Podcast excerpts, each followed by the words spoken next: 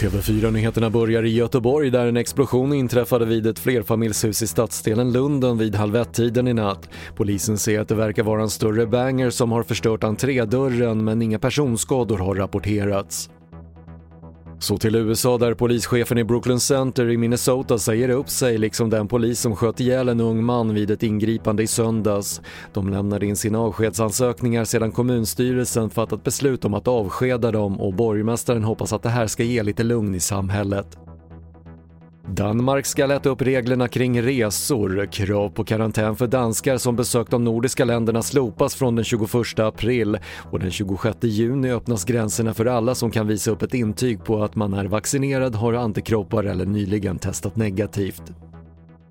Och ännu hårdare regler och särskilda parkeringszoner föreslås mot felparkerade elsparkcyklar i Stockholm. Politikerna vill också ta ut en avgift på 1400 kronor per cykel men enligt Stockholms handelskammare är en kommunal avgift troligen inte förenligt med lagstiftningen. Det var det senaste från TV4 Nyheterna. Jag heter Patrik Lindström.